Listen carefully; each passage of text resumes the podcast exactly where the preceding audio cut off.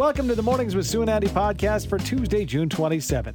Is Russia increasing cyber attacks against Canada in response to our continued support for Ukraine? We discuss with Mercedes Stephenson, Global News Ottawa Bureau Chief and host of the West Block. According to the Canadian Taxpayers Federation, the second federal carbon tax will cost Alberta families $1,157 by 2030. We discuss the July 1st bump and the widespread impact it'll have with Franco Terrazzano, federal director of the CTF. What is behind the rise of anti LGBTQ plus rhetoric and attacks on the trans and drag communities? We discuss how to tackle the divisiveness with Dr. Kristopher Wells, professor of child and youth care at MacEwan University. Is Canada being targeted by Russian hackers? It's an ongoing conversation for sure. And joining us to talk about the latest episode of the West Block and the state of Canadian cybersecurity is Mercedes Stephenson, Global News Ottawa Bureau Chief and host of the West Block. Hi, Mercedes. Hey, how are you? Excellent. How are you doing? Very well, thank you. Good. I know you had our former mayor on the show as well, so we'll talk about him coming up in a minute, but let's stick to cybersecurity. To first begin, increased cybersecurity attacks from Russia against Canada.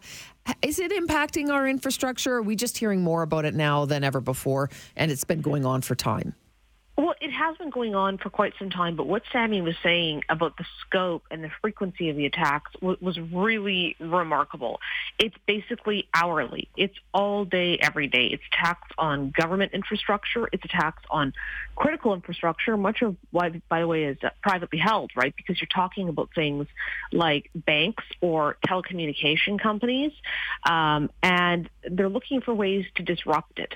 So this is constant. He says it's coming from sort of three sources, the state actors who are people like Russia and China, those affiliated with states um, that are, are, are providing this, so Russia affiliated or Chinese affiliated hackers that have been hired, and then there's the ransomware hackers who don't really have any ideology other than that they want money, and that's what they're hacking for. And he says, in particular, those last ones are a significant risk to Canadian oil and gas because of not just their ability to hack into sort of the, the systems that would control it and, and um, steal emails or steal trade secrets, but because everything's cyber controlled now to actually, in some cases, shut down the pipeline. Wow, mm. incredible. What what is the federal government doing, and uh, what more can it do to fulfill its cybersecurity promises to protect industry and businesses? So it's interesting because with industry and business, as it stands, they kind of can't make them do anything. Um, and this has been one of the big discussions. They can ask them and say, you know, please take the following steps. We know there are these risks. But at the end of the day, the industry has to want to take them. And some of these steps are really, really, really expensive. And under the current legislation, they might not be able to tell them why they need to take them. So there's actually a bill that's languishing in Parliament right now because Parliament, of course, has risen to go home for the summer.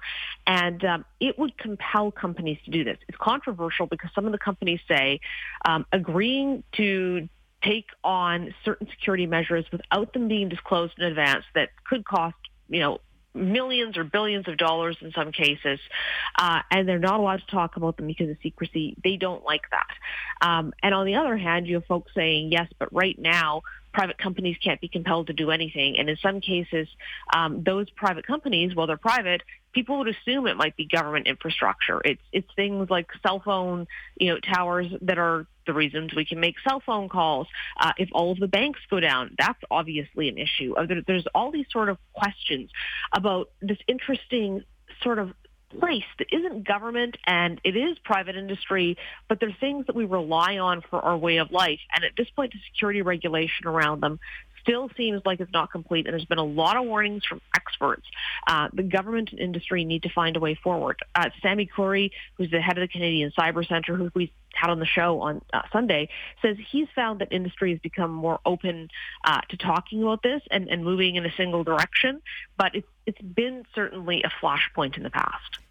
On a related note, House of Commons wrapping up for the summer and lots of debate about, you know, the government's response to foreign interference. And liberals say they've accomplished a lot. I know you spoke with Lisa Raitt. I know you also spoke with Naheed Nenshi, our former mayor. So uh, what did they both have to say about this and, and, and what was really done during the last session? So there was some big pieces of legislation moved for, through. For example, uh, the budget was a big one.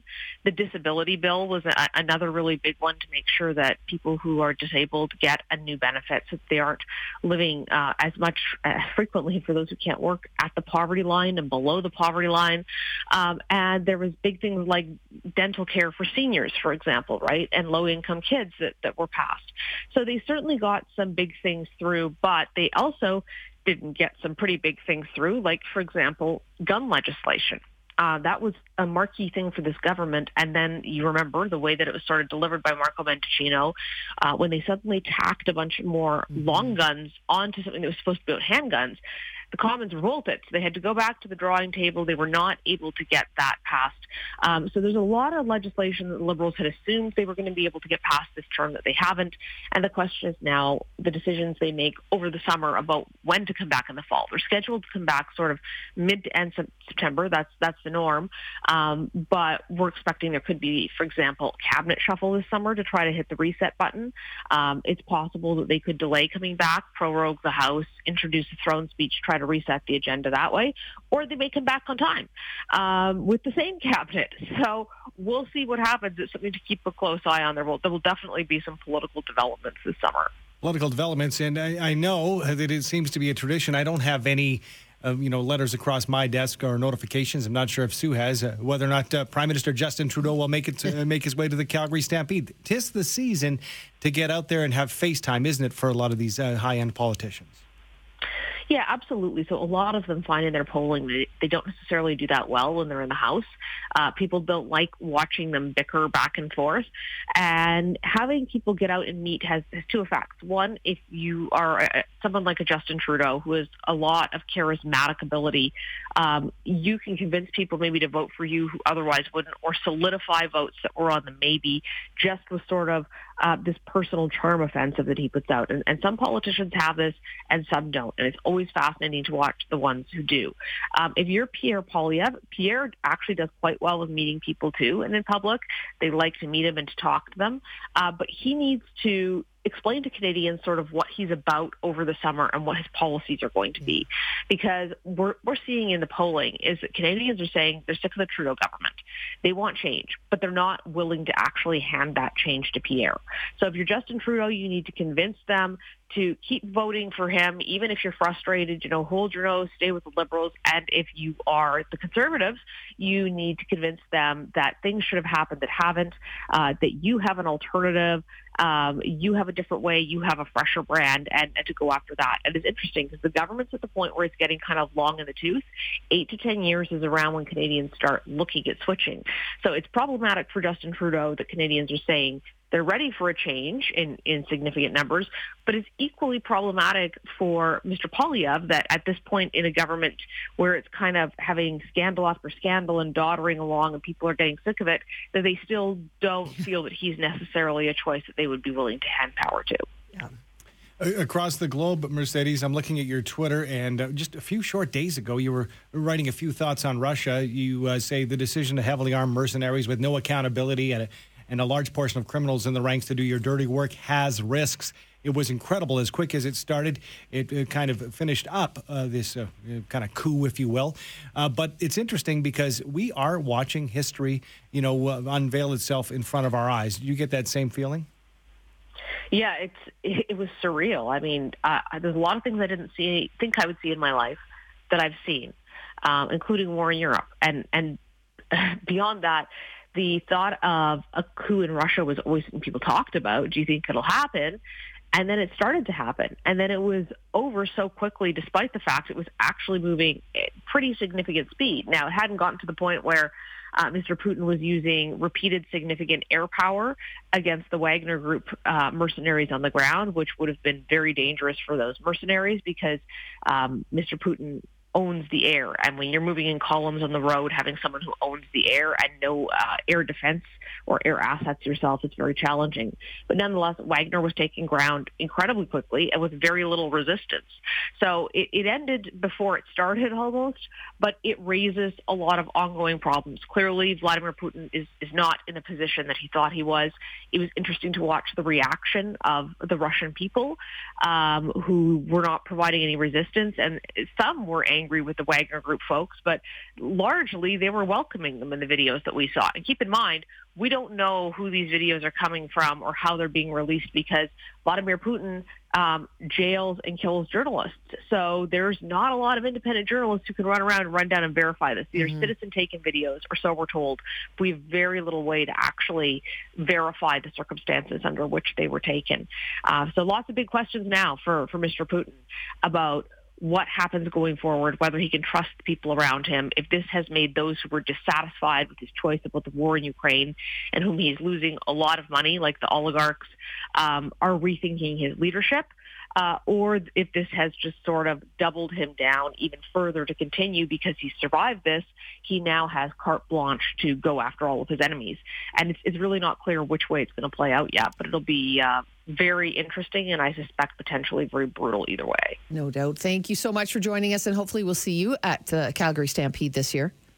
Andy will make I, you pancakes if you show to. up. I'm going to try. Okay, deal. we'll make you pancakes. We'll have you here at the show. We'd love to have you live in person. Thank you so much for joining us. Thanks, guys. Take care. Mercedes Stephenson, Global News Ottawa Bureau Chief and host of the West Block. A few short days away to celebrate our nation's birthday, maybe a backyard barbecue with family and friends July 1st. But also, July 1st, Canadians will be paying even more in carbon taxes. Ugh. That's not a great way to celebrate, is it? Joining us to discuss the impact on Albertans is Franco Terrazzano, Federal Director of the Canadian Taxpayers Federation. Good morning to you, Franco. Hey, good morning, and thanks so much for having me on today. Absolutely. So, on the way to that barbecue, maybe you're involved with bringing the buns or the ice. You're gassing up and uh, paying more at the pump. Tell us your thoughts on what's happening on July 1st. Yeah, no kidding. Hey, happy Canada Day. If you're on the way, maybe out to the beach, maybe in Kelowna, going to BC, or or just going camping. Uh, bad news because the federal government is burying a second carbon tax and fuel regulations that will kick in on July 1. This is not replacing the current carbon tax. It's being added on top of it. And there's also no rebates with this second carbon tax. So it's really going to be the people who are lower income, middle income, average uh, Alberta households who are going to feel the most pain for this. It's going to get more expensive over time, and these fuel regulations will be fully implemented in 2030. And at that time, they're going to be adding an extra 17 cents per liter of gas, costing the average household in Alberta about 1,100 bucks a year. Ouch. That's, I, I mean, it, there are so many people who can't afford what's happening now and then throw this yeah. one on. And there's, you know, you're right. The, the feds have not been really talking about it at all. We've known it's been coming for some time, but uh, they're just kind of letting this one go under the radar, hopefully, which it's not. Well, I mean, that's what they want. They don't want Canadians to know this, and, and the reasons are pretty obvious. Like everyone is struggling with the rising cost of living, and carbon taxes are a very damaging tax, right? Because not only are you paying more when you gas up, or you know, getting gas in your car, diesel in your truck, but you're also paying more in the carbon tax every time you go to the grocery store. And, and, and it's pretty obvious why. If, if it costs more for farmers to use natural gas or propane to dry that grain, well, then it costs you more to buy the food. If it costs truckers more to fill up their big rig diesels, uh, then it's going to cost you more to buy that food as well. So not only are we paying more every time we go to the pumps, but you're also paying more essentially when you purchase anything that is made by a farmer or is delivered by a truck. All right. Well, let's look at let's look at another avenue, Franco, and that is um, alternative approaches or policies that maybe the Canadian Taxpayers Federation suggests would be more effective or maybe less financially yeah. burdensome than a second carbon tax. What else could we do? Right. And you know the reason that we're all over carbon taxes is because, quite frankly, we see this as a useless tax. It's not helping the environment. It's not just us saying it the, the government's own independent, nonpartisan budget watchdog, the Parliamentary Budget Officer, came out with its own report and said, quote, Canada's own emissions are not large enough to materially impact climate change, right? So making it more expensive for someone in Alberta to go to the grocery store to uh, fuel up their minivan isn't actually going to cut emissions in China, in Russia, in India, or in the United States In fact, more than 75% of countries around the world do not have a national carbon tax and on July 1, we'll be paying two. Now, what do we have to do? Well, we can't just be thinking about emissions in Canada and Alberta. We have to be thinking about emissions around the world. And, like, quite frankly, the way we do that is we displace dirtier forms of energy that's being produced and consumed in places like China or India with cleaner forms of energy that can and should be produced right here at home. Okay, Franco. So uh, you've got the reins. In the view of the Canadian Taxpayers Federation, what do we do? What steps need to be taken to make life more affordable for Alberta families, particularly while still addressing the environmental concerns? Well, like I said, the environmental concerns, we got to be able to actually produce resources in Canada sell them around the world. We also use that revenue to pay for hospitals, to fix the roads, to hire more ter- uh, teachers. Now, in terms of affordability, I think it's a no-brainer. when people can't afford to fuel their cars to go to the cottage, don't have a carbon tax and don't put in a second carbon tax. So folks, immediately today, Prime Minister Justin Trudeau could make life a little bit more affordable. And all he has to do is hold a press conference out here in Ottawa and say that he's going to scrap his two carbon taxes. You know, I'm not going to hold my breath. But if I had the reins, that's what I'd want to see done. That, you know, to a certain extent. I mean, you, you, you look like a hero. It's just in time for summer. And oddly enough, Franco, July 1 is when I know my kids, for example, off school as of yeah. Thursday. Here we go, summer vacation time. Yeah, yeah, yeah. Let's go to some ball games, right? Let's go to the beach. I love it. And not only that, but many other countries around the world have been doing that. Uh, many of our peers, Australia cut gas taxes in half. You had Germany cut gas taxes. India specifically cut gas taxes to help uh, deal with inflation. You had Israel, you had Italy, you had the Netherlands, you had New Zealand, you had Portugal, you had South Korea, you had the United Kingdom. Of course, you've seen a number of states. You've also seen a number of provinces do the right thing, like Alberta, suspend its gas tax. To me, it's a no-brainer. Um, unfortunately, I, I, I don't see the, the Trudeau government moving on it, but that's what they should be doing. Thank you, Franco. Thanks for your time this morning. Appreciate it always. Hey, have a great day and happy Canada Day. Happy Canada Day to you too. Franco Terrazzano, Federal Director of the Canadian Taxpayers Federation. Let's uh, talk about maybe some further savings. Uh, do what we can. Stretch those dollars and this is something that we heard was coming, and mm-hmm. you know I mm-hmm. don't know a ton about it. and I got to you know do some dig, deep digging here. The grocery rebate uh, coming uh, well as early as what is it, July fifth? I believe so. That yeah. sounds like when it's going to come down. So, CRA saying these grocery rebate payments will coincide with the next scheduled GST slash HST credit payments. So, you won't see it as a separate payment, it will be included in that. Yeah, absolutely. And they do break it down for you as far as uh, how much it is a one-time thing, right? Yep. If you're single with no children, two hundred thirty-four dollars. With one child, three hundred eighty-seven. Two children, four sixty-seven. Three, five forty-eight and $628 with four children. Wow, interesting. Yeah. Well, Seniors, by the way, will be getting uh, up to $225 on average. I mean, anytime, I, yes, it's our money. Oh no, we'll get a text. It's your money. You're getting, but we are getting some of it back. So I, I don't know. Does that offset the that you know the new carbon tax that's rolling yeah. in? No, and it doesn't do enough. I think for enough people, but at least it's something. I, I think they'd probably be better off and would, you know, garner a whole lot more favor with Canadians as a whole, just scrapping that second yeah. Uh, carbon tax. And don't worry about the grocery rebate. What's behind the attacks on the trans and drag community of late? Why are we seeing a rise in anti-LGBTQ plus rhetoric? Joining us to talk about it is Dr. Kristopher Wells, Associate Professor in the Department of Child and Youth Care, Faculty of Health and Community Studies at MacEwan University. Good morning, Dr. Wells. Thanks for being with us. Good morning. Eh, are we seeing it more, or is it just that we hear about it more because it's on social media, or is there actually a rise in rhetoric and attacks more so than we've ever seen before? Yeah, absolutely. This is this is very real and uh, very concerning, and happening on the streets and in the communities uh, in Alberta. Even uh, police reported uh, hate crime um, uh, across uh, Canada has increased over the last three years, and and um, hate crimes um, targeting uh, based on sexual orientation and gender identity have uh, jumped very significantly.